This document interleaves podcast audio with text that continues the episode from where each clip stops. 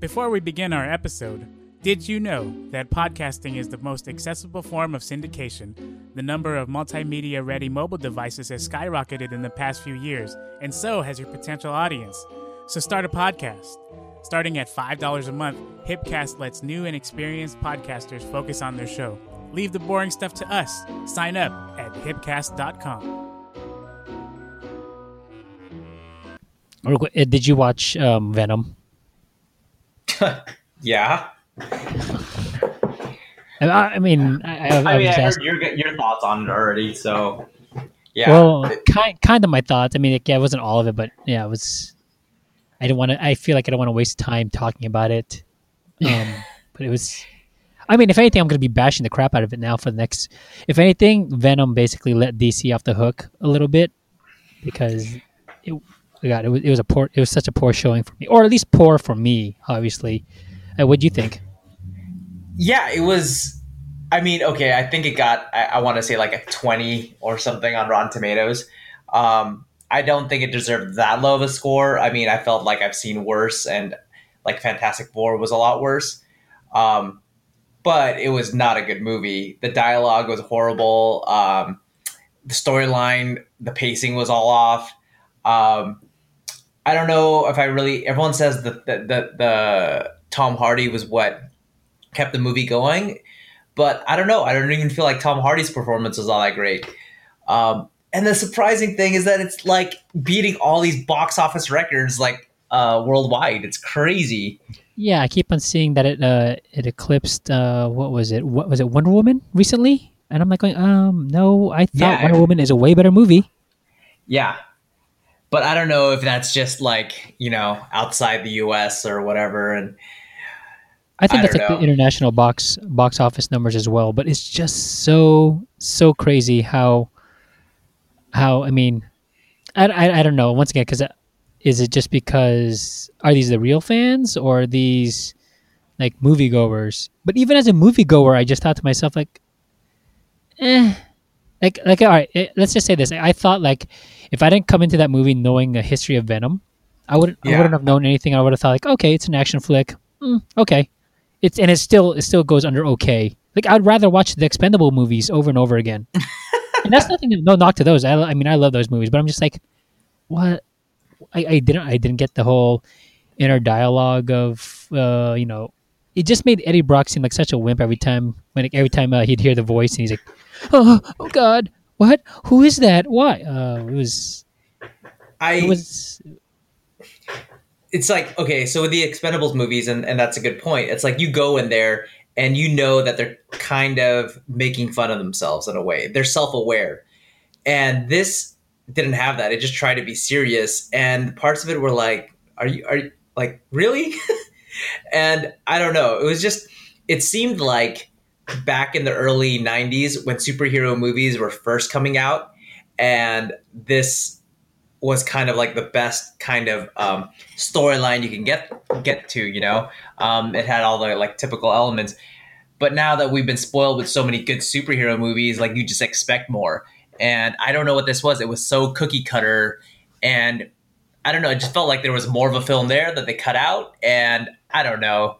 It was not my cup of tea at all. Oh, you're right, and they had it all laid out in front of them. It has it has a great. Uh, I mean, Venom. It has a great has a great following. He has a good story. He, he has a great mythos. But it's just I just thought like they really dropped the ball. Like it's like the writers didn't even want to pick up a comic book and read more about the personality of Eddie Brock. I mean, granted, I haven't read like every comic book, you know, that that have, has Venom. So I'm thinking myself like, was there an arc where you know, Eddie Brock was a pussy. Oh, whoops! Sorry, not safe for work, everyone. But it, even even the symbiote even said it. He called him he called him the p word. I was like going, uh, okay, that was interesting. Like I always thought, I, and I, I remember Eddie Brock from um, from the animated series. Remember, he was like kind of like that conniving, conniving uh competition for Peter Parker at the Bugle Yeah, yeah. And I just didn't see see him as that. He just I don't know. It was it was such a fail for, fail for me.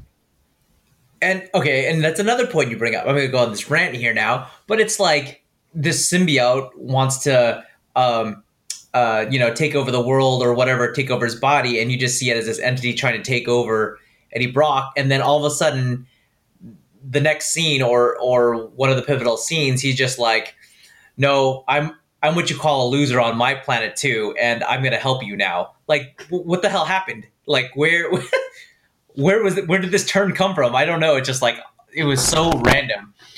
I I just didn't buy any of the story arcs. It was just it was very very frustrating for me. it was all it was all over the place and even at the end when they had uh you know the easter egg as you as most marvel movies do or most superhero movies have nowadays they're trying to lay the foundation for obviously a series of these movies and i was like, oh, you mean Sideshow Bob? yes yes side so exactly i was I'm like, like, is he gonna break out of jail and uh, try and find Bart? I don't get like this. That was the worst. I mean, okay, I I already knew Woody Allen was in this, and everyone was trying to like, oh, who's he gonna be? And everyone assumed like he'd be Carnage, and um, like he'd be in this movie, and so they saved that for the, you know, um, uh, little cutscene at the end.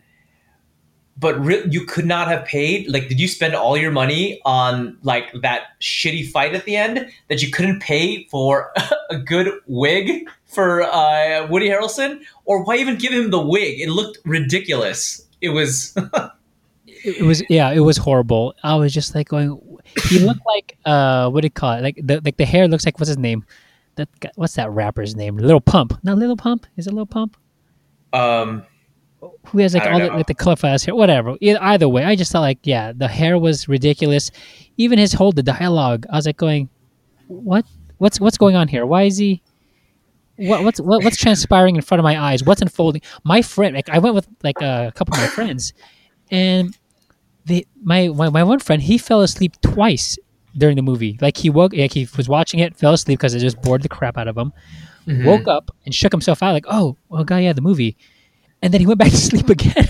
I mean, that right there just tells you like it was just it was like a poor showing. And I, I mean, I mean, I like. I mean, it's nice to know that I, I'm. Just, I, I finally get to touch base with you about this because I think the last episode uh, you were uh, you were on during the Voltron. You asked if I was going to be watching it, and I Oh, was yeah. I was kind of I was kind of like, uh, yeah, I'll get around to it. Now I kind of wish like, you know what, I I could have gone without watching it. I'm not saying that the Topher Grace one was better, but mm, it's it's but just, it was better. yeah, it was a shade a shade better, like the lesser of the two evils. Like yeah, the storyline was just all over the place and whatever. Um, but you know what? Uh, you know what movie I did watch recently, and it was a non superhero movie, and I thought was just was was great. Did you watch Crazy Rich Asians? Um, yeah, I actually did see Crazy Rich Asians, and surprisingly, as an Asian, I did not feel like it was pandering to us at all. I thought it was a really well told story. Uh, it was funny. Um, it it wasn't completely original, but there were elements of it that were original enough to make me go, "Oh, I like I like where this is going," and um, I didn't expect that. Um, so yeah, I was big fan of Crazy Rich Asians. Yeah, I, I, I had a gr- I had a great time watching it. I, had- I thought the cast was great. The story was, though predictable, still still it was entertaining enough where I was like, okay, great. I want to bring that up. There's two things I want to bring up because let me get this one out of the way first.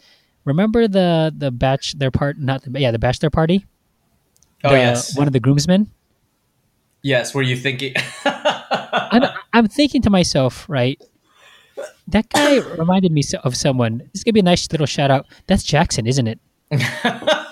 that's that's immediately when I watched it. I me and Raina we just looked at each other. I was like, oh my god, that's Jackson right there. That that's that's that's one hundred percent him.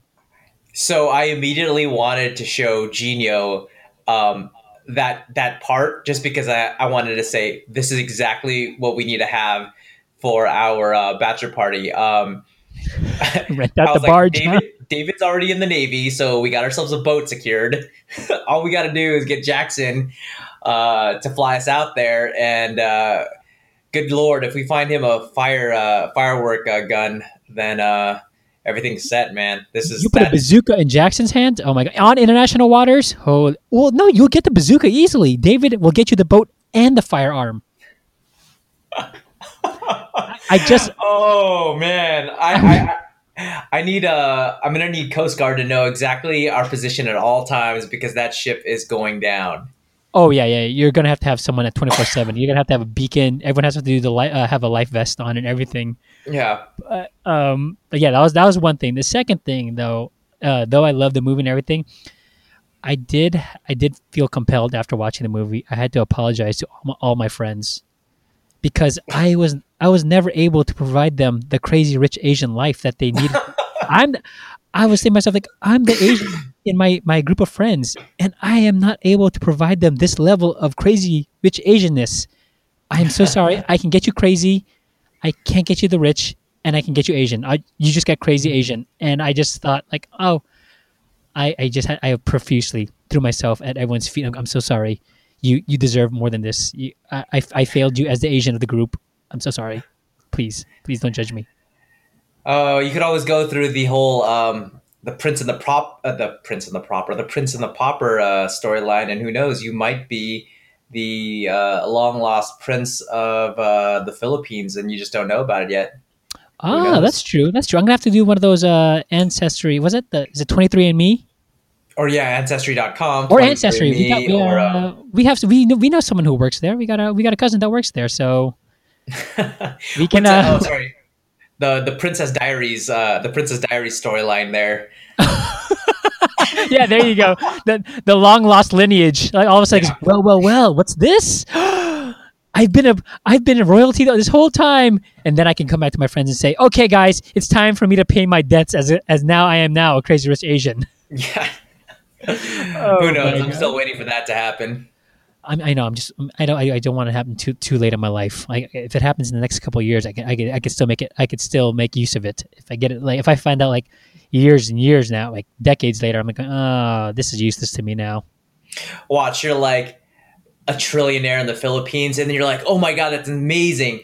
What does that translate to dollars? Oh, here's uh three dollars. And here's a jeepney and three dollars. Yeah, there you go. Oh man. Okay. All right. Let's get let's get right into this.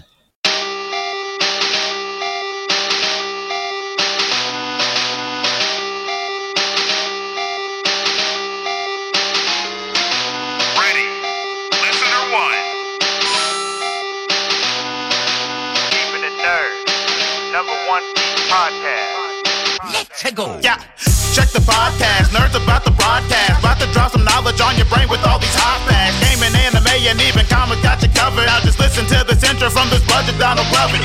We'll take your mind up on a trip like Rick and Morty. Like we jumping through these portals. Trust me, none of this is boring. In the cover all these topics starting A until the letter Z. Attack on Titan all the way to Zoro. That's more than one piece. Keep it nerd or nothing. Yeah, you know that is our motto. And if you listen to us, that's the motto that you follow. Got the host with the most. He got moves like he's Star Lord. All these haters taking shots, they missing like it's Star Wars. Far more content than you could even ask for. Put it on your phone and then just stick it to your dashboard. Tune in anytime and they will probably have your fandom. But now just kick back so you can listen to the anthem. Keep it nerd, keep it nerd. What's the hot facts? You don't need your eyes, just put down your contacts. Growing up, cause you know we got a bombcast. Sit and then just listen to the geeky is the podcast. Keep it nerd, keep it nerd. What's the hot facts? You don't need your eyes, just put down your contacts. Growing up, cause you know we got a bombcast. Sit and then just listen to the geeky is the podcast. Keeping it nerd. Number one podcast.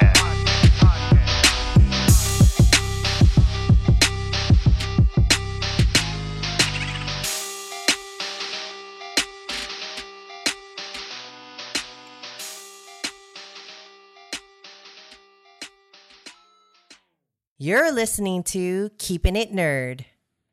Welcome everyone to another episode of Keeping It Nerd. This is episode 31, uh, the review of season three of Daredevil. Uh, today I will be the Foggy Nelson, and my co-host will be uh, the Matt Murdock. It's funny. I, I I'll say it. He's the Matt Murdock because one year when we uh, did a Disney run, he actually dressed up as Daredevil. So that's why um, our our co-host today is Matt Murdock, and I am the Foggy Nelson. Matt Murdock, would you like to introduce yourself? Hi, I'm Nico Mustajo. I'm uh, Vince's cousin, and uh, for the record, I thought I was Matt Murdock because I was the better looking, more charming cousin. So I'm just on that one out there. okay, okay, that that too, that too. But like I said, you you were you were able to rock the the whole Daredevil uh, cosplay during the run. I don't know how you did it actually, because you ran with the with with the thing over your eyes, right? With the the little like hood type deal on, on your over your eyes. Or were there were there times when I wasn't looking and I was it just get was it were they pantyhose? What were they? You need to tell me the secret right now because I'm thinking myself like we ran for a while and you didn't trip at any point and and you were able to navigate all the way. I forget if that was a t- uh, the 10k part or the 15k, but or the half marathon. But you you navigated it uh, really well for being a blind man. Yeah, I think I think that was the that was the first one. I think we did the 10k. Um, no, it was a it was basically a compression uh, shirt that I kind of um, just placed over my head and then tied the back to give it the uh, the knotted look. Um, but I mean, I don't know if you have any compression shirts or anything um, uh, when you work out, but um, they're pretty. I mean, they're pretty thin, so when you stretch them far enough, you can you can see um, pretty well. And it was the, the daytime, so I think I kind of just like stayed right next to you uh, on the parts where um, I wasn't sure where I was going, but for the most part, I could see. Every once in a while, I kind of like uh, pull up the the mask, but other than that, it was it, wa- it really wasn't that hard. Oh god, look, look at this handsome, charming, and he makes it also effortless. That you are you are the Matt Murdock. That is that is exactly the reason why. Not just because you yeah, you pulled off the, the costume, because you were able to run that whole thing just like Matt Murdock did. He had his senses. You you were just navigating every cut and turn through the park, just just as as nimble as uh, as a daredevil would. Oh my god! Uh, so last time we heard from you was um, the Voltron season seven uh, review, which now season eight is uh, coming upon us in uh, about a couple weeks. So I yeah, I think two weeks. I think. I can't wait to watch that. I I met uh Steven. Oh I Yeun? always I'm gonna yes, thank you, Steven. When uh, uh, a couple days ago at um the Hero and Villains Fan Fest. Oh, Uh, okay. re- yeah, really nice guy. Um, got to ta- uh, took a- took a photo with him and uh, got an autograph. It was pretty cool. And I was just telling him like how we were we were just saying that second half of season seven was like basically like such a game changing like uh you know see uh part of the season where it just blew our- blew our minds away and I couldn't wait for season eight. And he, I just wanted to was like, hey, blink blink twice just to make to let me know that everyone survives because I have a feeling like season eight they might they might kill him because this is the final season. So what's what's for them to lose, right? Like we're not coming back anyways. We're gonna we're gonna kill all the people of Voltron and then we'll leave it up in the air for the next generation, whoever finds these lions, right? Yeah, yeah. Except I don't know. I mean, I'm hoping maybe they extended the um the the amount of episodes. I, I just remember reading that um it might be the final season. I'm waiting to see uh, verification on that. But yeah, if it is the final season, I really hope they go out with a bang. Uh, I really do hope. Like we said, I said in that episode, I really hope that they do kill off some of the characters, um, and make it uh, kind of like a final stand type of thing, and not make Oh. it so. Um, Oh, like like, a, like it a little everyone lives happily ever after.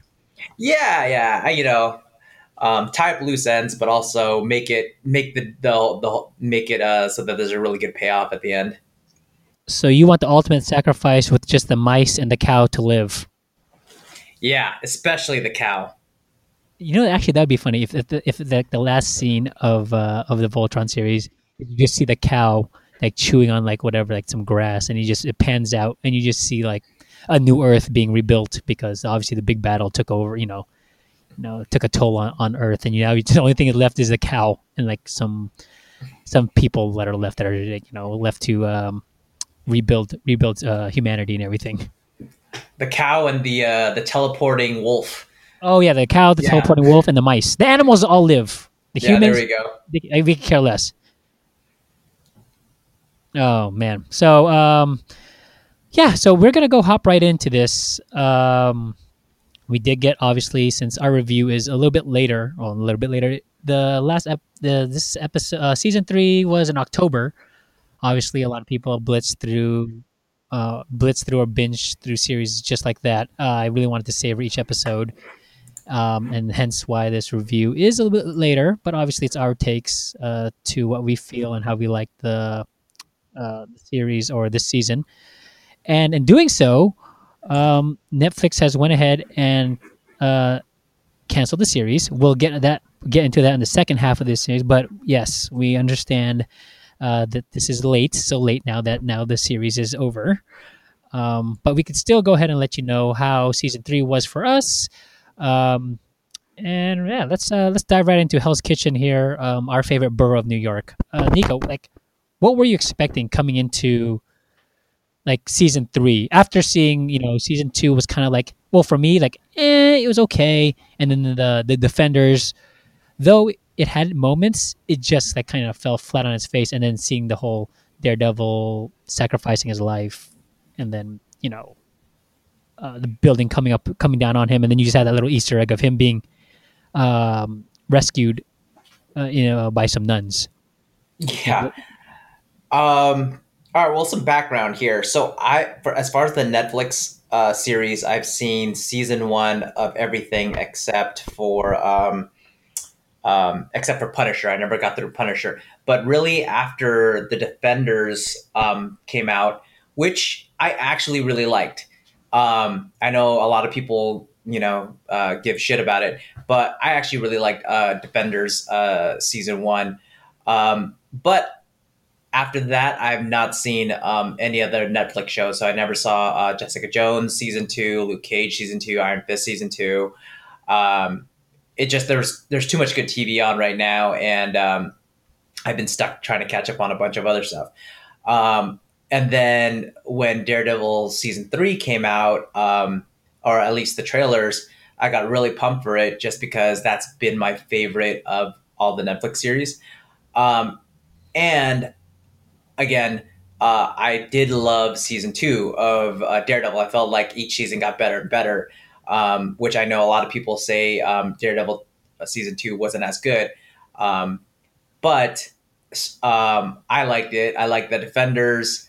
Um, and so going into season three, I was pumped. I I haven't been following it um, very much, so I didn't know anything about it except that Kingpin was in it, was in it, and um, had no idea that uh, Bullseye was supposed to be in it. So when I found out he was going to be in it, I, I got even more hyped, and so I came into this just ready. I, I, I couldn't wait. Um, I actually had to go back and um, kind of wiki what happened to the Defenders just because I forgot that the building fell on uh, Matt Murdock. Um, mm-hmm. But other than a couple of little things that I didn't like about it, I loved this season. I thought it was great. Yeah, uh, I thought. Well, well, you, I know you're saying some people didn't uh, really like the Defenders or season two of Daredevil, like present companies included. I, I thought they were okay. I there were parts of Daredevil I liked. Uh, season two I liked. Um, obviously, I liked having Elektra there. Um, I liked having the Hand as as the vi- overarching villain. Um, I just felt like it could have it could have been you know there could have been some parts that could have been done better. Um, and I just thought like, especially after season one when you had uh, Kingpin, that was he Vincent D'Onofrio has such a great presence on screen that you know when you base you didn't really have him you know for the second season I, you I think you had maybe for like a, maybe an episode or two. Yeah. I and I think the the season uh, season two was great for the first half because it had it had the Punisher, basically, uh, a story arc uh, uh, woven into it. So it was because it was setting up for its own series spinoff, and that's what I loved. And then the second half, I just felt like it, it kind of like fell flat when, um, you know, when they were more focusing on um, Daredevil and and the and the Hand and, and it was I guess okay. And you know the defenders. You know I think the reason why the defenders really fell flat for me was, you know what I'm gonna say. It's good old Finn Jones and the immortal Iron Fist, the defender of K'un-Lun. Oh, I can't even say it anymore. I'm so sick and tired of that. Every time. Um, I didn't even watch season two of of uh, of that of, of Iron Fist. But even though I, I was, actually kind of yeah, I, I got I got a little excited about it when I saw the trailers for um for it. So I still have to come around watching that. Uh, I was watching. I finished the season two of Jessica Jones. The fact that that's the lone standing Netflix series right now has me really scratching my head. I, I, I don't. I can't. I can't even with that series. Um, I thought that that was like a big like drop from season one. Um, maybe it's due to the a weak villain. Um, And then Luke Cage, I'm only like on episode three of season two, and I'm and I'm for me, I'm still kind of like going, eh, it's okay. It's not nothing like too riveting or grabbing me, and they make me want to watch the next the next series, next uh, what do you call it? Uh, next episode over Season. and binge right through it. Mm-hmm. Uh, Punisher, I highly recommend you watch that. Holy crap! You I mean, you just told when you just said revealed to me right now that you haven't watched Punisher yet. I want you to stop what you're watching. Any, I don't care if you're watching uh, Rick and Morty. I don't care if you're watching, you know, uh, My Hero Academia. I don't care if you're watching Dragon Ball. Whatever you're watching, you're no Ready Set Cook. You're not gonna. Um, oh, what's that? 90 Day Fiance. No, you're you're gonna watch. You're gonna watch Punisher. That is that that was just such a great uh, series, and I don't even know where the status of that is, uh, because obviously Netflix and Marvel has you know been doing some sort of overhaul uh, with with their uh, with their properties, Marvel properties. Um, but yeah, yeah, my quick take is uh they're not gone. They're not gone. They're just off of Netflix. But I mean, like you said, we'll get into that later. But that's just my quick take. Yeah, yeah, yeah. We'll uh, we'll obviously di- uh, dive into that later. Um, but yeah, let's let's get into season season three of of our favorite uh, lawyer um, who you know, masquerades as a hero at night. So we we we come across um, Charlie Cox, or I mean Matt Murdock. Uh, he was. It showed in like the first couple episodes like how he survived the whole do you believe could you could, like how did you feel about that like seeing like that's how he survived like he just blew up into you know into fall into uh, the sewer system like i kind of like when i saw that thing happen in the defenders i thought to myself like holy shit how the hell do you live through something like that and like seeing how it unfolded or like going, okay he was just basically near the sewer lines that when the you know everything crumbled like he just fell into that and got flushed right out I was like, eh, that seemed like kind of a bit, a bit of a cop out, but believable-ish. Uh, not believable-ish for me. I mean, I'll chalk it up to it's comics, I guess, but uh, I kind of thought that's one of the weakest points of um, of the storyline uh, going forward. Um, but if you can get past that, everything is really um, good. I just didn't like, yeah, it, come on, a building fell on him, and and okay, and then he gets flushed to a sewer pipe, and um, you know he washes up on shore in the Daredevil costume. Oh, yeah, Um, yep. And uh, I forget if it's a some, some taxi driver or someone sees him, and um, you know he's mumbling because he's incoherent, and he's uh, you know he whispers into the uh, the person that finds him's ear to take him to um, uh, the church or um, the convent. Um, hello, uh, this guy. Obviously, he's wearing the costume. Everyone knows him as the Devil of Hell's Kitchen.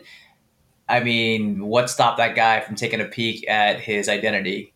Um, and I don't know. I just thought they were going to revisit that somewhere later on in the storyline. Maybe there was a. It wasn't just that he got flushed out by luck into a sewer line, um, but they kind of just left it at that. Um, which again, if you can excuse that and you know get on uh, a reasonable doubt for that uh, piece of lazy storytelling, I feel um, I, I everything else just hits the mark. I think. Yeah, I mean, I don't know how far the sewer line was or where he landed from the building. Because if this thing washed him like 100 yards away, you'd think the police would have combed the area. Or like, you know, obviously they would have closed off the Midland Circle and they would have been like, okay, we need to obviously uh, investigate the wreckage and everything that surrounds it. So I I don't know how like did it did it say did it did it show you when it was when it was flushing him out did it did it, did it mention like how far he was uh, away actually from the scene? Maybe that's something I Uh, missed.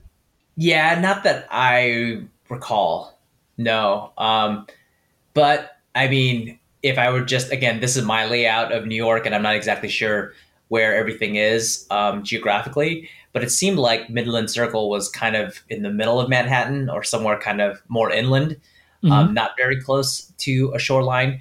Um, and so the fact that he washed up on the shoreline um, now that I'm thinking of it, makes it seem even less believable because that's quite a long ways to kind of travel down the sewer and you know Yeah. Yeah, I mean, at one point you you'd you'd think if he was unconscious or whatever, like while he's being dragged in the sewer, like what if he was face down in that water? Like you're dead, dude. But you know, it didn't really show you all that. You know, his his whole. Uh, I guess you'd say uh, he was like Mario. He went into the pipes and then he just ended up on the other side. He went. You, if you if you could only, um, you know, they added that that sound effect of him going down the pipe and then showing up in another another area. Then there that, that, that would have explained it all, and I would have been fine with it. It would have been just like, okay, good. Da-na-na-na-na. yeah. um. So yeah. So he goes to the convent, which is we all. Um. At the end of Defenders, you heard. Uh, you heard that little Easter egg. Like, get Sister Maggie, and everyone knew that they were gonna uh, revisit the storyline that Frank Miller had written uh, years ago uh, for Daredevil, um, in which uh, Mother uh, Daredevil's mom was actually a nun. Yeah, I I don't know. I mean, I I feel like I'm I'm pretty well versed in in Marvel comics. I had no idea that was the case. I only knew about that um, after hearing it through like um you know the like spoilers after Defenders when when that little Easter egg popped up. Yeah, Um, I had no idea that Daredevil's mother was a nun. yeah. After the fact, I I, I didn't I, I didn't know that either. I was just I, I when I heard that I was like, okay, let me see what's up. And obviously, you know, everything popped up on everything. Oh, Easter egg. Um, you know, Mother Maggie is actually you know Daredevil's mother, i.e., from the comic books. You know, back in Frank Miller's run at Daredevil. I go, oh, which now I think about it, that is actually a pretty cool, cool thing. eh, Like if you're reading it in the books at the time, because you're like going, wow, this guy who is such a devout uh, Catholic, who was, you know, is like a, a defender. He's a vigilante, and his mother, who is actually a nun, you know, wasn't like so, you know, clean cut herself because obviously uh, she's a nun and she had a kid, right? So, Yeah. um, I thought I thought that was an interesting aspect, and the the reveal. I like that they. I like that they how they revealed it too.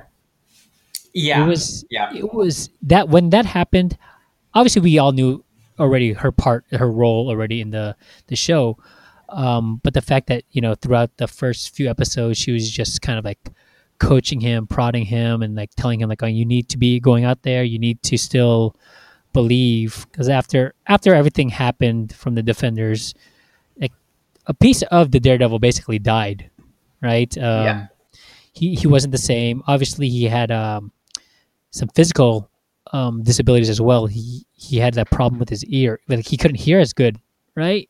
Is that what it was? He you heard like the muffled mu- muffled sounds for a minute. Yeah, like the ringing in his ear, which again, I, I think like from a storyline perspective, um, you know, I, I thought that was told really well um, because you forget. I mean, he does have super abilities, but he's not as um, uh, you know strong as like say Spider Man or you know Captain America. So he has more human qualities. So of course, after having a building fall on you, you're going to have injuries and you're going to have um, you know the one thing that helps him is his hearing and you know that is the one thing that that the advantage he has and has like gotten um, him around and now he doesn't even have that so um, I, I really like that piece of storytelling as well Yeah, it, it, I mean, you gave him like an extra. I mean, I don't want to say the word handicap, but it's just you gave him another disadvantage where like where he Another leaned obstacle. on, like you said, like you said, he leaned on something that um, he already had super senses. Obviously, he's blind, so now his hearing is you know uh, amplified, um, and that helps him. But then when you take that away, now he's like feeling like, oh, what, what, what am I? Like I lost, I lost obviously the woman I loved.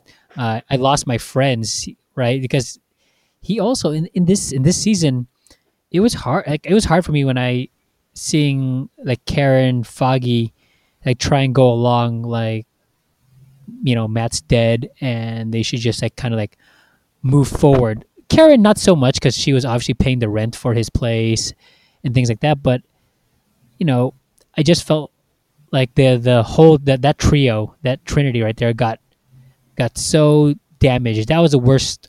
I think that was the that was wor- uh, more damaging to Daredevil than anything that he lost those that that that connection right there.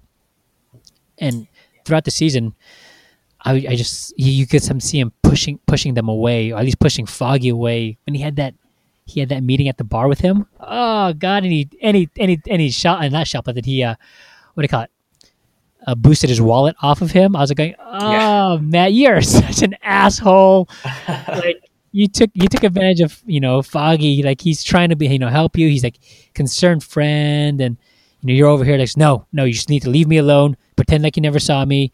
This is you know And he just found out he was alive. Like literally, like you know, he only revealed he was alive just to take his wallet. yes exactly. What a fucking friend. What an asshole. I was like going oh dude like no man minus points for you on that one. Um, Matt Murdock. but in this season, um, like you said, they they are like a trio. Um, they they've kind of always been since uh, season one, um, and in this season, they don't share a lot of screen time together. Um, you know, they might have like two of the characters on for a little bit, but for the most part, um, those three characters are kept separate um, until towards the end, and um, usually that's problematic because you don't know what like in, in storytelling sometimes you just don't know what to do with a character when they're not with the others like the main characters. Um, but it was it was again good storytelling. Each of these characters had something pivotal um, to do um, in each of these episodes. They weren't just laying around kind of like off on the sidelines. They all had something that um, helped progress the story.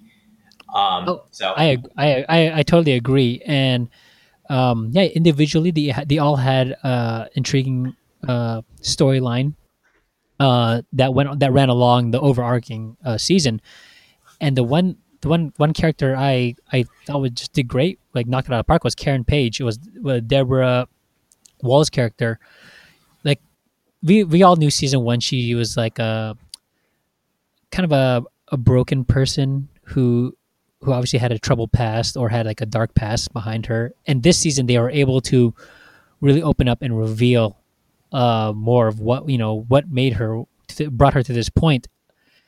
And I thought she just knocked it out of the park. And this is the one thing where I wish the CW would take note of how Marvel or how you know the writers of this series you know went about uh, making this character heroic. She didn't. She, she didn't have to be, you know, have superpowers. She didn't have to be some sort of marksman with any weapons. She doesn't have to be a you know a fighter uh, per se uh, with physical attributes, but her spirit, her and her um, you know, what is it?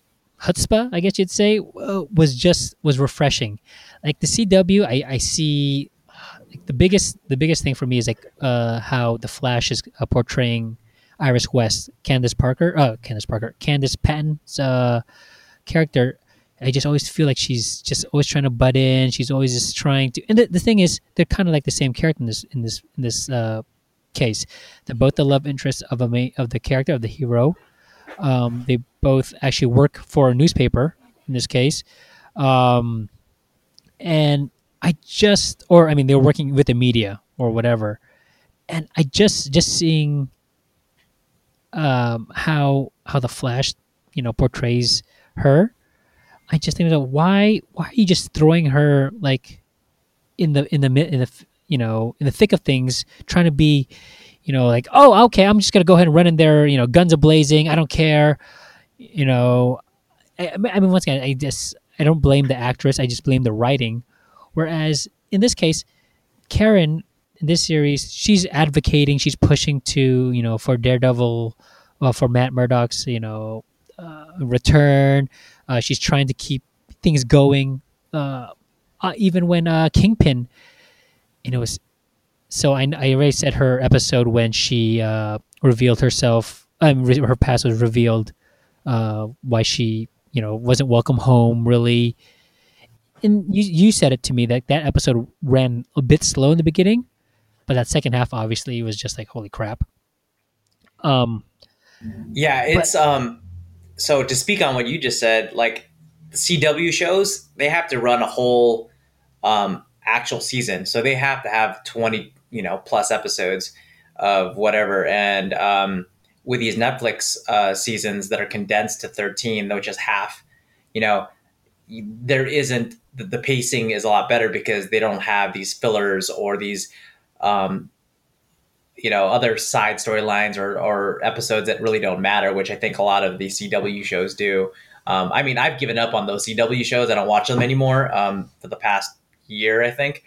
Um, but yeah i think that it really does come down to let's get all the fluff out of this and just tell a good story and and condensing uh season down to uh 13 episodes really gets you to focus on the the main areas the, the plot points you want to hit rather than kind of just dragging things along Yeah, I I, I, th- I think I agree with you. I think uh, quality over quantity, right? You don't have Yeah. as many episodes, but every episode is a is basically a hitter. Back to uh, the point of like where um, Karen in this season, she she confronted Daredevil, uh, Daredevil, Kingpin, and when she told him like her whole plan of like trying to get him to hit her so he can go back to jail, I just like holy shit, this guy, this this chick's got balls, like yeah.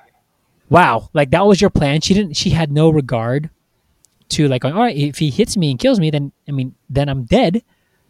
But uh that means he, he goes to jail and everyone else is alive. Like I, I I I I wrote along with that. I was I was like, damn, she's just she's like ride or die. Like, look at that, and the fact that you know how she was trying to bait uh Kingpin to uh you know attacking her, the chillingness the chillingness of her uh I don't even know if that's the word chillingness, but her um her delivery of when she told him that she killed Wesley, like from season one. Oh man, I was just like, holy shit, dude! Like, she made Kingpin like crack. Yeah, and up until that, sorry, up until that point, I totally forgot about that that storyline. And when that happened, it completely took me off of a or, or uh, caught me by surprise. I, I, I totally forgot about that, and yeah, I was just as shocked as you. Oh my god! I mean, I mean, I remember her killing him, but I mean, it was just like, yeah, he was kind of like, kind of. I thought at first they would never revisit it. It was like she killed him, and that that that was that was it. You know, it actually, you know, it showed her kind of like being haunted by that in the this season as well. And when she confronted Kingpin, and see the see th- that's what made made her even more badass to me. The fact that the writing for and the performance of Vincent D'Onofrio as Kingpin, he's just so like strong with his uh his presence that he never seemed unshook by anything, right? Like the police, the FBI could come at him or, you know, and whatever and he would never lose his cool. He'd be like going, "Oh, you know, whatever. I'm like I'm the Kingpin, like whatever, blah blah blah blah. Like you won't shake me." Like I mean, Daredevil obviously he he got under Kingpin's skin and he made him like, you know, whatever But that was the only other per- the only other person that made him do that was was Karen. She told him, she told him, like, I said, going, yeah, I killed Wesley eight times until that clip was empty. He was already dead after the first shot, but I just kept on going. I was going, damn, you're gonna get it. Like, she's gonna fucking kill you. What are you doing? That was his BFF. And, mm-hmm. you know, when he raised his hand, I was like, holy shit, it's gonna happen. He's gonna just kill her right here. But obviously, it was only what, episode seven when that happened or whatever. I, no, no, there's gotta be more. He's not gonna go back to jail right away or Yeah. whatever but yeah, I was like, I was like, look at that. She unnerved this guy who was just so so, so strong and composed throughout the whole time, through everything, that Yeah. she was able to do what Daredevil does. Like she shook this guy, and there you go. Like, that right there tells me that sh- how badass she is. She was able to just go ahead and, you know, unmove an unmovable object. Or she ma- she was able to move an unmovable object. Like she drew emotion out of him, and that's something that I think like the CW wish could take uh, take notes on. Like just go ahead and write write the female characters as as if uh, they're Karen Page. If they want to take a pay, uh, no pun intended, take a page out of uh, you know the Daredevil, um, take Karen Page. That's that's who you should be writing your female characters like. She was a total. I mean, there were maybe a couple times, but she never was like. She never got whiny. She never got. Um, she never felt helpless. Um, to a point where I felt like, okay, that's it's it's kind of a much. Like even when she was trying to run away and she just wanted to like go home to her father, and she she broke down and cried because the father was like going, oh yeah, now's not a good time to come by, you know, but I'm here to talk to you anytime. And she just like held her tears back. She's okay, okay, yeah, I'll, I'll just call you. You just felt for that character, and it was just like, oh, I feel so bad for you that you have nowhere else to run right now. Like Matt's not around. Um, your your own family doesn't want to see you. Uh, and then uh, you know, obviously she has Foggy as a friend, but I mean, other than that, she's like, all right, well, I'm gonna turn it, and I'm just gonna go ahead. And then she could turn it, turn the switch, and be like, okay, I'm gonna be this badass who has this batshit crazy plan to have Kingpin thrown back in jail at, at the cost of my life. Um, I just thought that was really, really awesome. Um, and my hats off to uh, Deborah Woll on her performance this season. Yeah, I mean, the thing is, you have um, one of the best, I think, villains uh, in any Marvel, um, you know, sto- um, movie or TV show uh, in the Kingpin, and you have to look at him as he doesn't have a superpower. He doesn't have a super suit. He there's nothing special about him. The only thing that that he has that rivals anyone else is his um, is his uh, mental strength. Right? He's patient. He's composed. He's a planner. Um, and for the most part, he shows no emotion. He doesn't let anything get to him, and that's really what makes him so scary. And it makes it makes him a viable opponent for someone like Daredevil, who does have superpowers. Um, so when you see a character like Karen um, unhinge him like the way she did, it it's a real, it's a real big payoff. It shows, you know, it's just good storytelling. It, it shows how invested you are in these characters, and that they're able to um, make you go through the same emotions that they're going through at the you know when you're watching it. So yeah, it, it's every. I mean, like I said, very very few things to nitpick about this season. Yeah. Um, let's jump into some of the, the the other side. We talked about the good the good guys. Um, not so much Foggy, but we'll uh, we'll go and we'll dive into his um, character later, along with some other ancillary characters.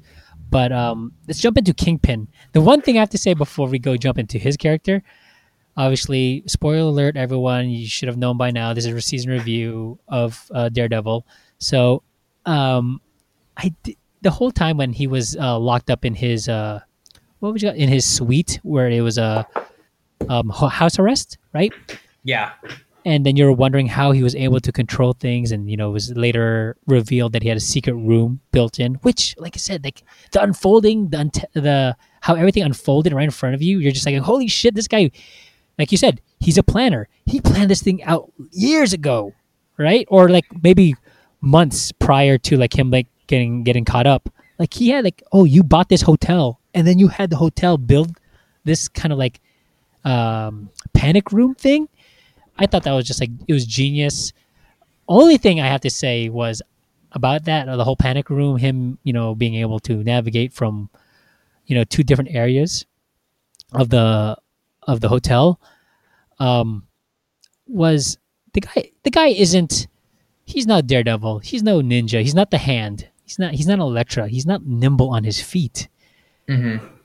That one scene when you had the FBI, like, "Where is he? Where Where's Wilson Fisk?" Like, "Oh, he's in the bedroom," and they're like, going, "Okay, no, I need to check on it. I need to see where he's go. Uh, you know, if he's actually really there, or if he's somehow, you know, found a way to hack our system and just whatever." And you see him; he's in the other. He's other. He's in the other room, and the FBI is already walking towards his room. You're gonna tell me that that this, you know, rather husky fellow was able to make it back to his room, back into his bed, you know, without making any kind of a peep. I just thought that was I found it to be like so funny because I was going, like I I walk across my my my, my floors here and I hear creaking. Like, and I'm not like a heavy set ass guy. This is a heavy set guy. Like, so you think every step that he takes, you'd hear like a,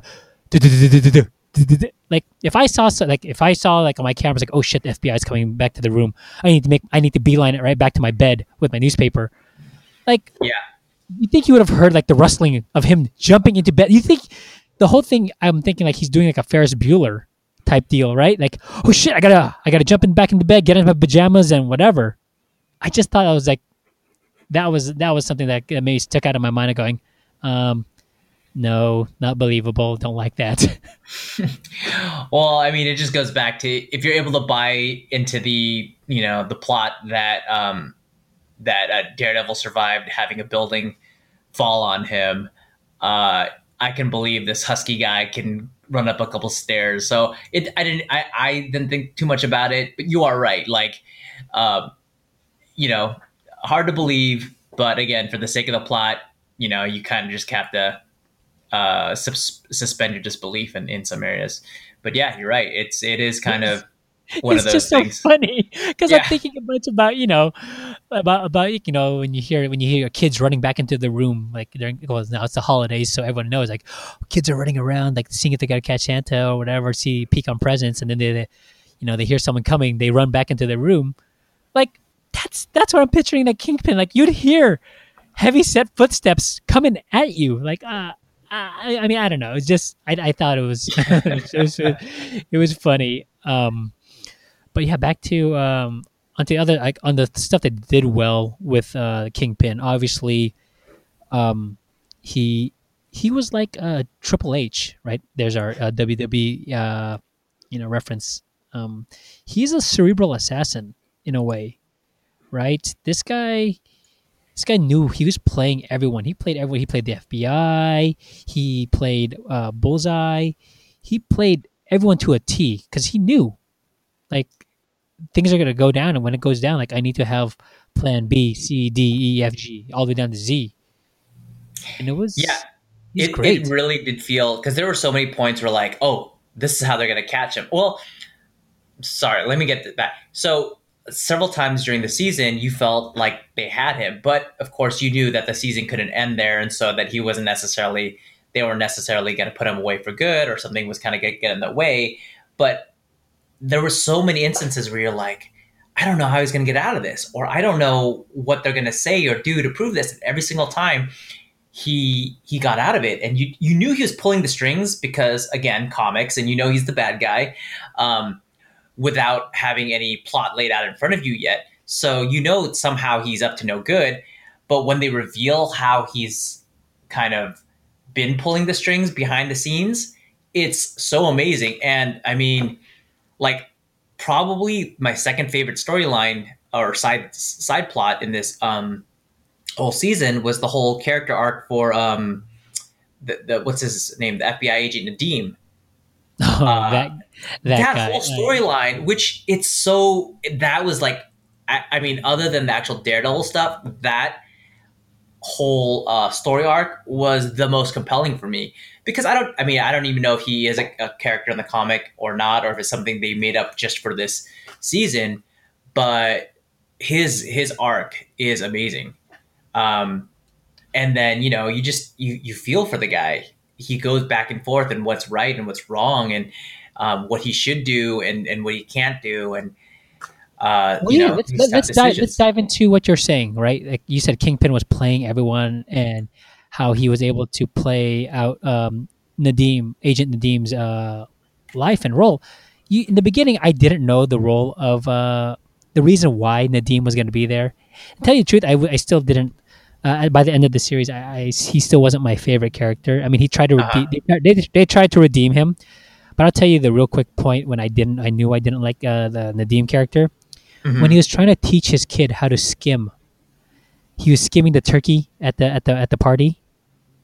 I know don't if you remember that. It was such a it's such a it's such a small uh, uh part whatever it didn't, didn't matter. But for me, it was like in the beginning, like he had company over, and then it's like, oh, um, Dad, we need more tur- uh, we need more turkey for the sandwiches. It's, oh, here, let me Sammy, let me show you a little trick. This is called skimming, and he takes like some some of the turkey and he kind of just like thins it out, and I'm like going. Oh, you're a piece of shit. Fuck you. I'm never going to a goddamn party you ever host. like you're gonna give me some watered down fucking Kool Aid and uh and some generic ass chips. Say, screw you, Agent Nadeem. But um, obviously you get a reason why. for his sister's cancer treatment. I know, I know. on, man. Oh, but uh, you're right. So so yeah, he just yeah, obviously he um obviously put all of his financial uh investings into uh you know his sister's uh you know cancer treatments, and then only to find out here you go back to Kingpin and his whole plan. Kingpin played a big fucking part in that. Like he knew that this guy was like hurting for fucking money because of the insurance cutting off the sister.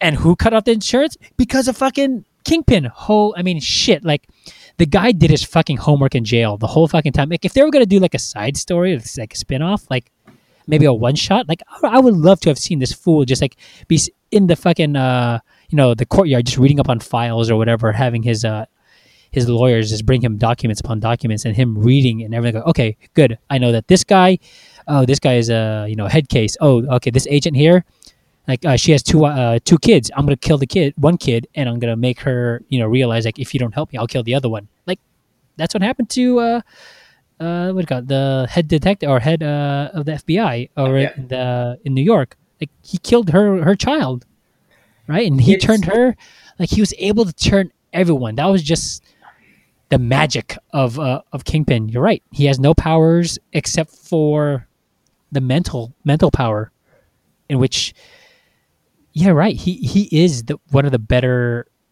better if not best um, villains in the MCU. Because this is right. This is this is all in the MCU, correct? This series. Uh, well, okay, so I I thought everything was connected because they you know they mentioned oh the event and or New York and stuff like that. Um, but I've heard on other instances, and I I, I could be wrong, um, that they're very loosely connected. Uh, uh, where unlike Shield or Agents of Shield is definitely part of the Marvel universe, um, the Netflix uh, series are kind of like kind of uh, loosely in that universe, but not necessarily. Not everything follows the same um, the same uh, timelines, I guess, because you know, I, I, other than them mentioning New York from Avengers One, not really much else hints to it uh, being part of the larger universe. But if we're just talking about in Marvel in general, um, uh, you know, I would think that yeah, Kingpin is one of the um, the best villains. I think next to like Loki, because I, I I think if there's another guy that used mind games, though, right? Right, right. Yeah. Again, it's like, I, and I think the biggest criticisms of any of the Marvel movies is that the weekend, the the the uh, villains have never uh, been uh, very strong or compelling or any anything kind of um, memorable about them, except for like a Loki, and then now we have a Kingpin, and now of course with Avengers, uh, Infinity War, like Thanos. Um, but you know, if you went to an average person and asked who the villain was in Iron Man two, um, they probably wouldn't know. They'll just say some guy. Um, and I think that that's uh, that that that's one of the biggest criticisms for Marvel. So it's it was nice to see um, them develop this character so well. Um, because I mean, for me, not it, uh, you know going back to the comics, not one of my favorite villains. Not not someone I really cared about, but um, man, they really they really turned my um my opinion of him over on this. And then I mean just just because I'm a geek, um, to finally see him in the white suit. Yes. I mean, it, it was just as you know, like it was it was like um at the end of season one of Daredevil, you finally get to see him in like a um uh the typical uh Daredevil costume. yeah the legit costume. Yes. Yeah. Yes. Oh my god. Yeah. Yeah. When when you see him don that white suit, I was like going, yes, pa. There you Yeah. go. And that was like the complete uh transformation. The you know that that came around like going, there you go. Kingpin is now, you know, that's that's Kingpin for you right there. Like the guy who's playing everyone. Like you said, on the on the page. Like it was like you know you could read him when you read him on on on, uh, on print. It's like okay, he's just a he's you know a, a guy who's like who has power in the city, who's strong, though um, you know you know it doesn't have like was overly superpowers. I just thought like when the way that you see him on screen, it's just is totally like different, and it was just like wow, like there you go. That they they nailed it. They nailed it with the suit.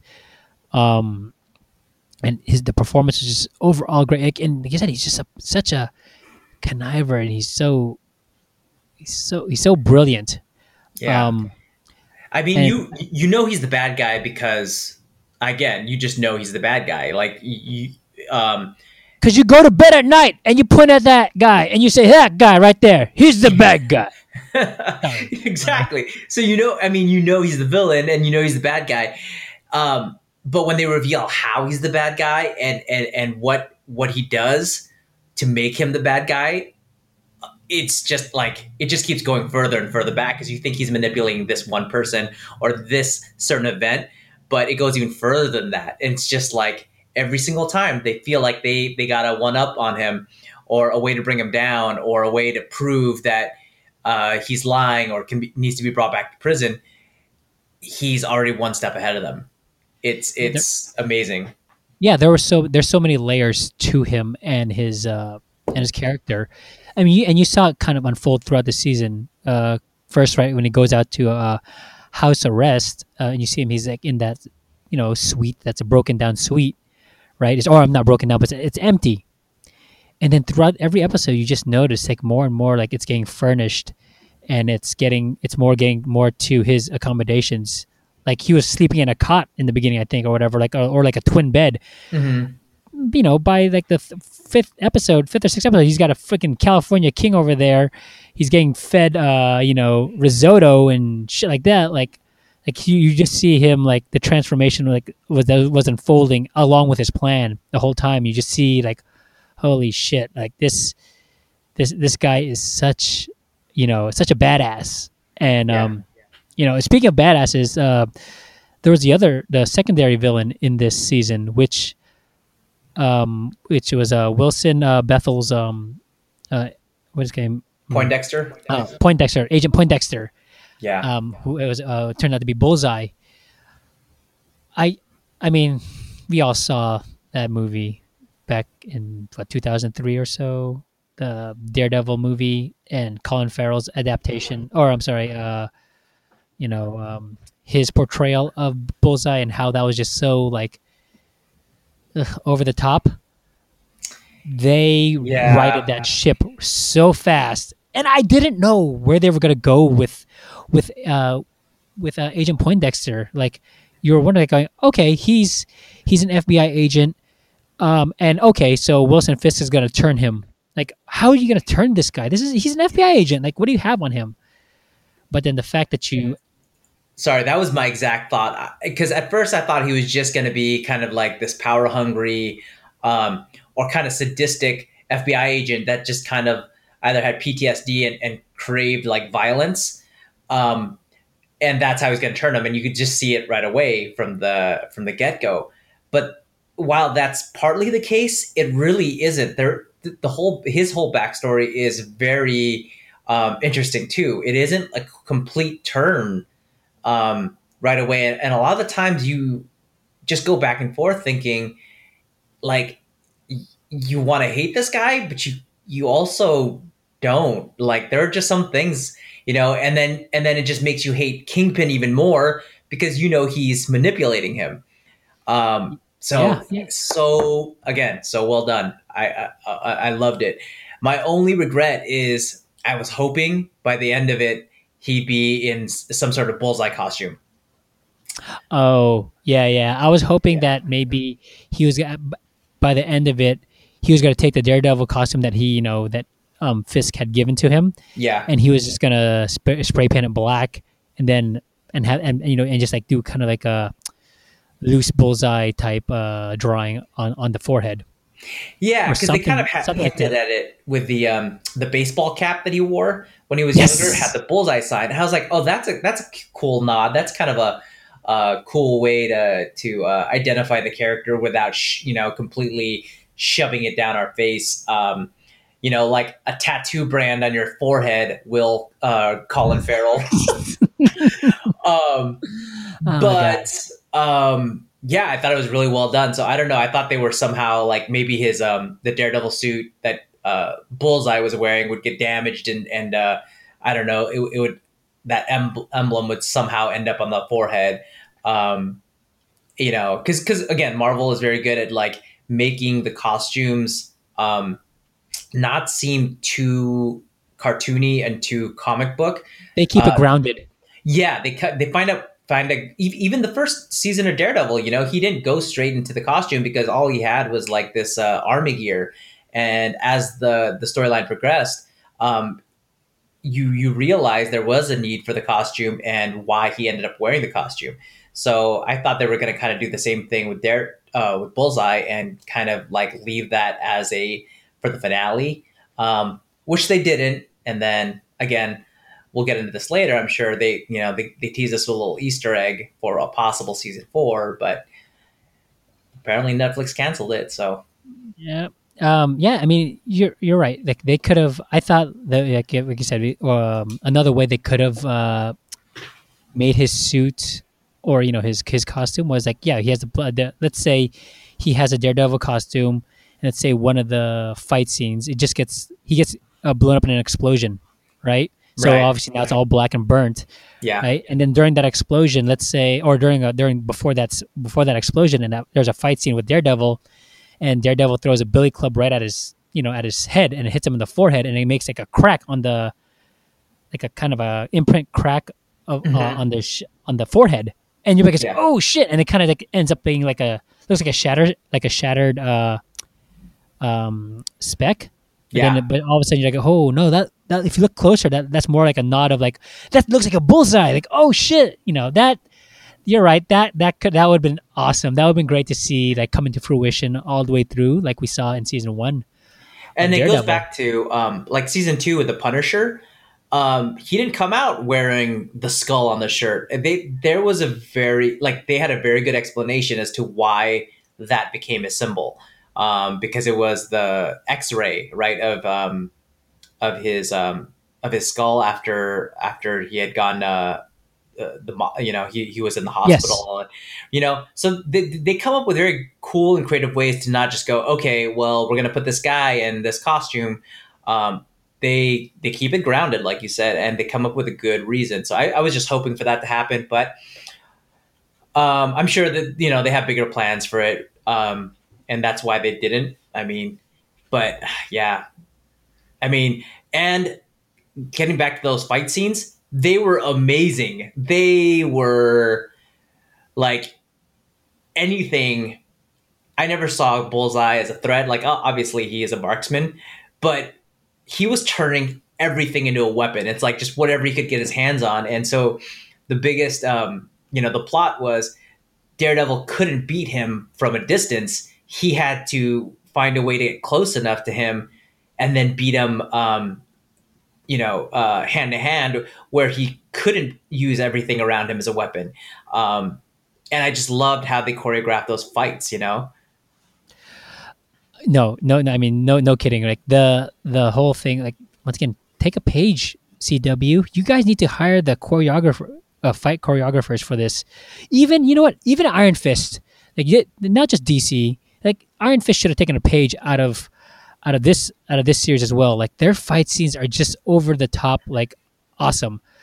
Like you had um, what was it? The whole jail the jail scene, right? Remember when uh when Matt Murdock came into um, uh, came into the jail to try and investigate, and then you find out obviously Kingpin had turned the jail. Oh shit! He's like once again like another Kingpin moment.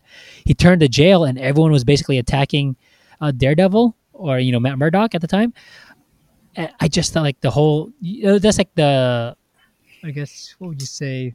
their titular hallway fight scene Yes, thank you, thank you. That's what it is. Yeah, you, you just see it, and then they took it to the next level when they added like, okay, now we're gonna go and have a bullseye and Daredevil, you know, standoff, and that whole thing during the at the news uh, newspaper uh, uh, office. Yeah I mean, I- yeah, you're right. He was just taking everything, and obviously we knew that from the books that that's what uh, Bullseye could do. He can, um, you know, um, use everything as a as a weapon, and he's a great marksman. But, um, what do you call it? I do like I do like the whole um, thing that they didn't make it seem too too cartoony. Um, yeah like yeah, I mean yeah, he got a stapler and things like that, and, like, and he was just ricocheting everything. So it didn't seem like this. Like, how can you make it? Like, no, he's just ricocheting things. Like, he didn't use like a paperclip to hurt him. He was still using items that would still fucking like, you know, give you a knot on the on the, on the head. And um, Yeah. I just thought uh, Agent Poindexter. Yeah, Agent Poindexter was was uh, he was great. Yeah, he was a troubled troubled youth. um, and yeah, he's just mentally just not all stable. And Kingpin played on it, and it was that's that's where I was like, okay, that's how you got him. He was actually a sociopath, but borderline trying to be good, but you Yeah. just turned him. Exactly, exactly. Which okay, and and and the one thing that I didn't really buy on his storyline, which again, minor, um, uh, a minor thing, um, nitpicking.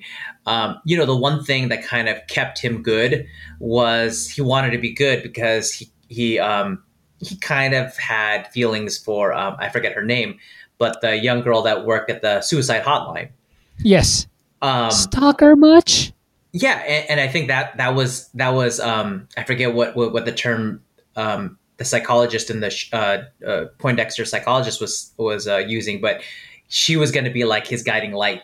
Uh, she was going to find uh, his job was to after the psychologist died, uh, he needed someone to continue to kind of be his guiding light. Otherwise, he would kind of revert back to his sociopathic ways, and so that's what he found in her.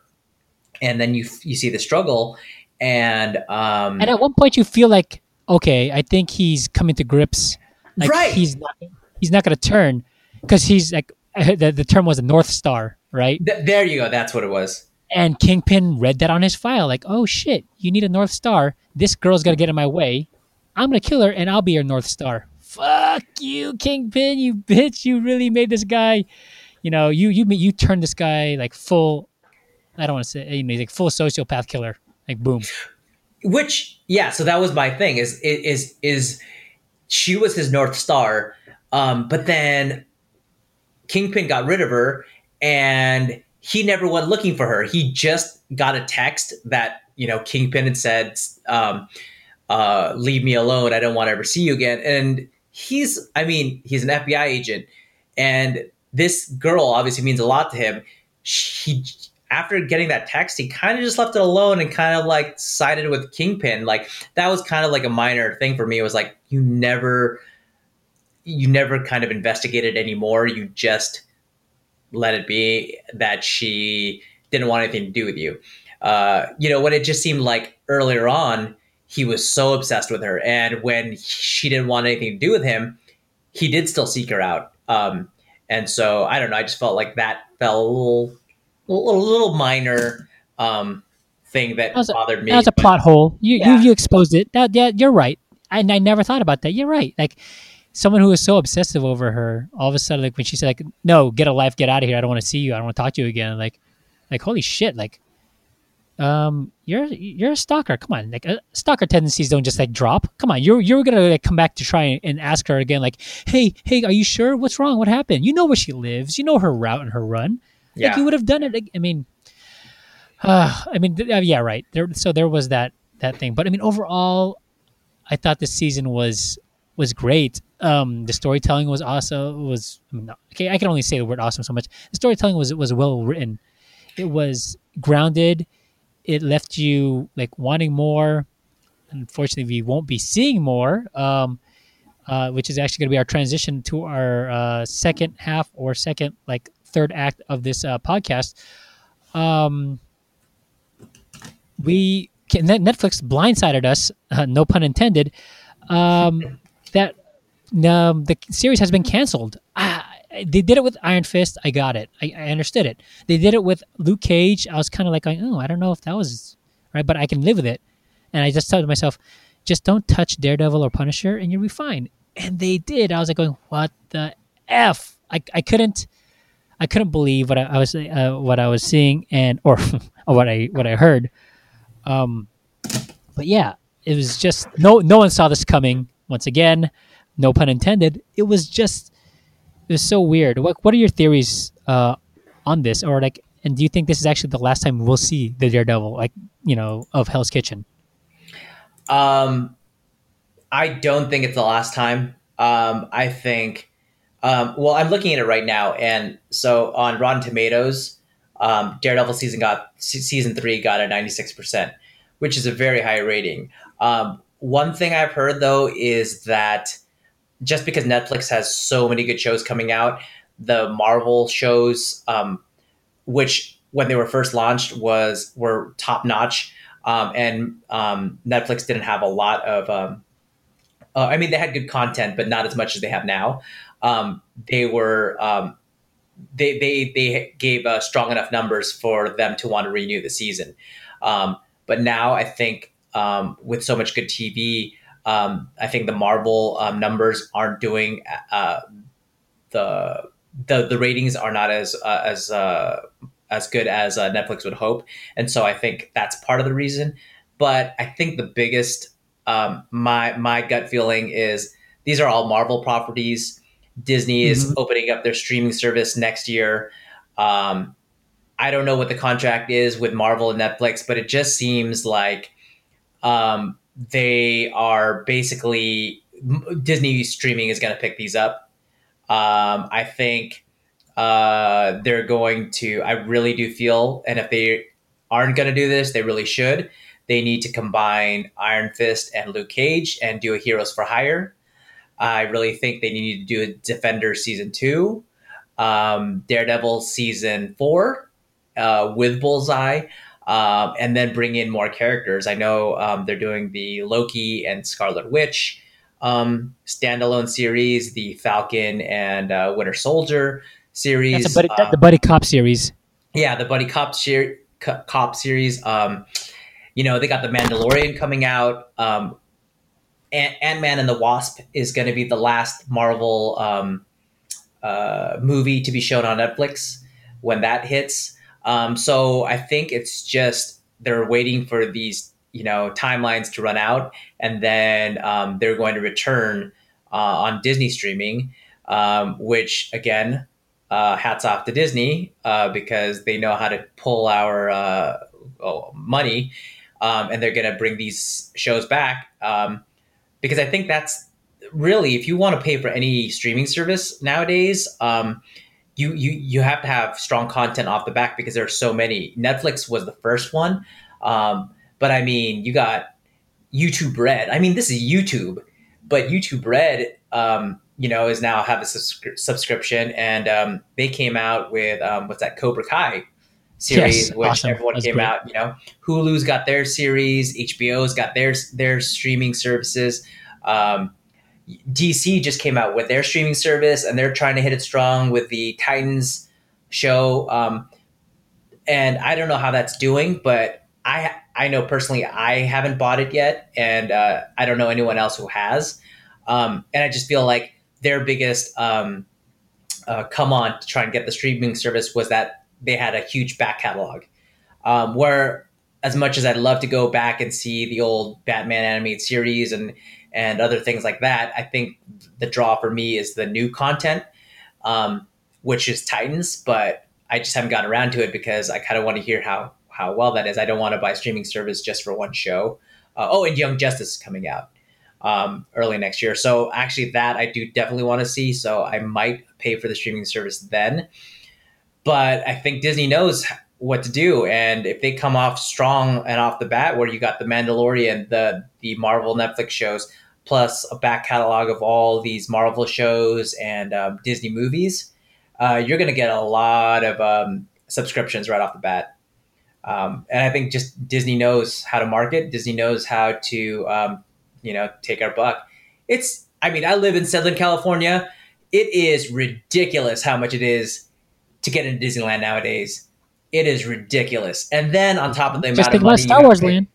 I exactly, exactly, and and I mean, I, I used to be a uh, annual pass holder for years, and um, I I stopped because it just got too expensive, even with uh, uh, paying monthly, um, and then it got ridiculously expensive, and I I'm um, I'm definitely gonna renew uh, when Star Wars Land comes out because. Well, it's Star Wars, and I don't know how much it's going to be, but I know I'm going to have my piggy bank ready to be broken. So, Yeah. Yeah. Um, um, I know, I know what you're talking about. Um, I'm hoping actually that the season that you're right, everything is right. I'm hoping if they're if they're gonna bring the series back, they have to bring back the cast. They have to bring back the same writers. They have to bring back everything. I just don't know if they, the way how Netflix was was able to get away with um, the brutality of, of the series.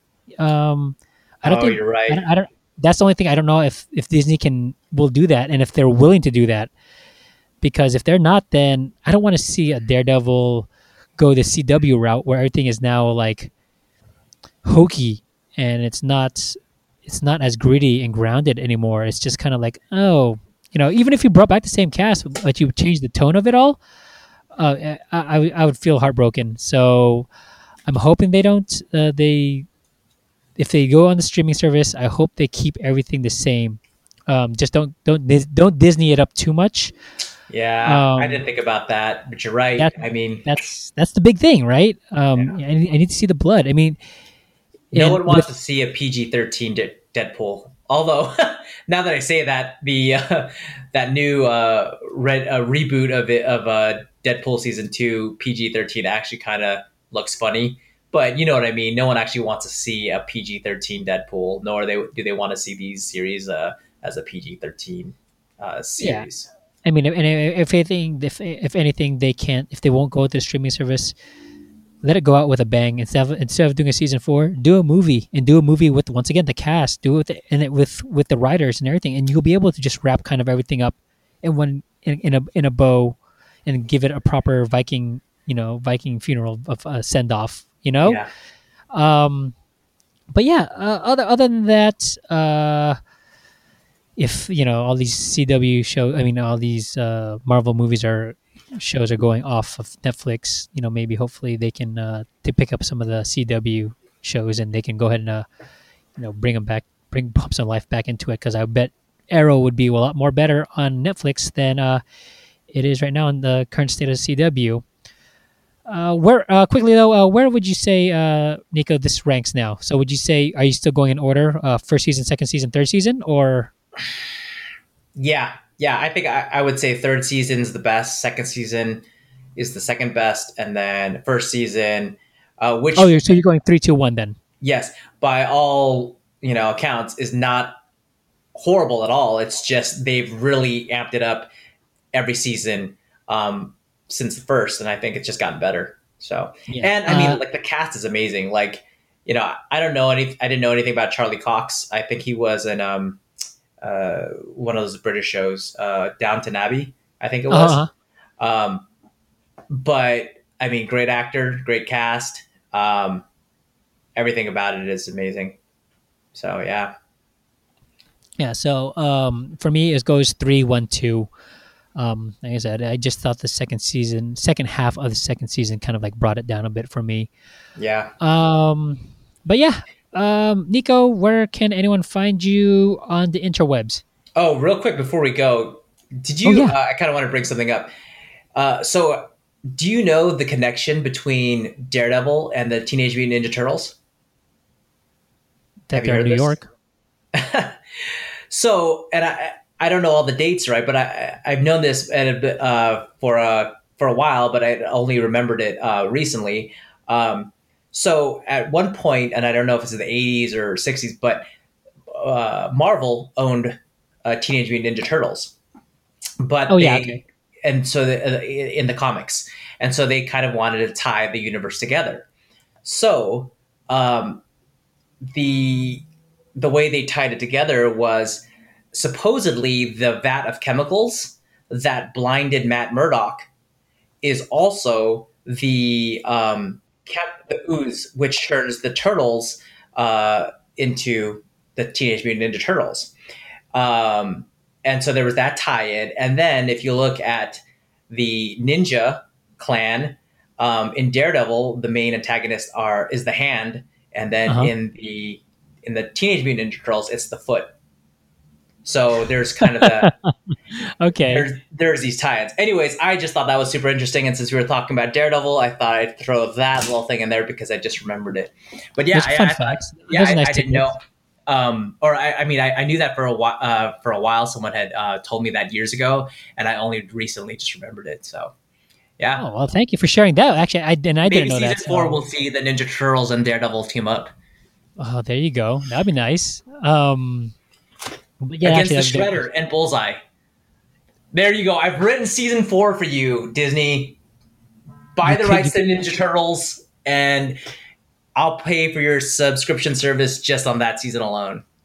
Oh, there you go. you got the Daredevil Teenage Mutant Ninja Turtle mashup movie coming at you. First, uh, we're, we're here first to break it to you, everyone. Uh, writer Nico Mustajo. Um, and Nico Mustajo, where can they find you on the interwebs? Uh, I'm on Instagram uh, at Nico Suave. Uh, if that's spelled N E E Q O S U A V E. I'm private, but if you message me and let me know you're a friend of the, uh, the podcast, uh, I'll I'll uh, I'll go ahead and friend you as well. Other than that, um, not really anywhere else. All right. Well, um, yeah, and you can always find me v Mustajo09 on Instagram, uh, Vinsanity09 on a rarely used Twitter, unless it's a Funko Pop uh, contest. Um, you can always find us on Instagram at Keeping It Nerd. Um, we have our email account. Email account, geez Louise. We have our email. Please send us. Uh, please send us any uh, comments. Um, you know, for future episodes or anything like that. It's keeping at mailpodcast at gmail.com. Please rate, like, subscribe, and comment to this episode and other episodes. We appreciate you uh, joining us today for this episode. We thank you for uh, con- your continued uh, listenership. Uh, happy holidays to you all, and uh, keep it real Yeah, thanks for having me on, Vince. Uh, it's always fun doing this. and keep it nerd. All right, it's good having you too, Nico. I'll talk to you later.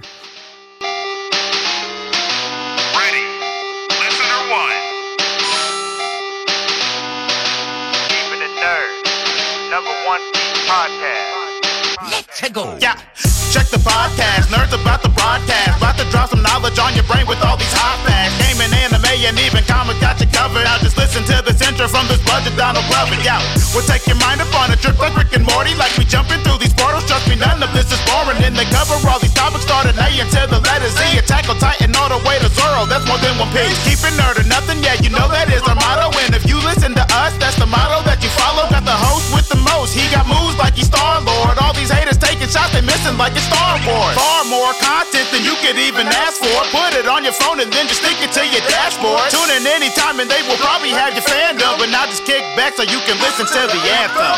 Keep it nerd, keep it nerd. What's the hot facts? You don't need your eyes, just put down your contacts. Growing up, cause you know we got a bombcast. Hit and then just listen to the geeky is the podcast. Keep it nerd, keep it nerd. What's the hot facts? You don't need your eyes, just put down your contacts. Growing up, cause you know we got a bombcast. Sit and then just listen to the geeky is the podcast. Keeping it nerd. Number one podcast.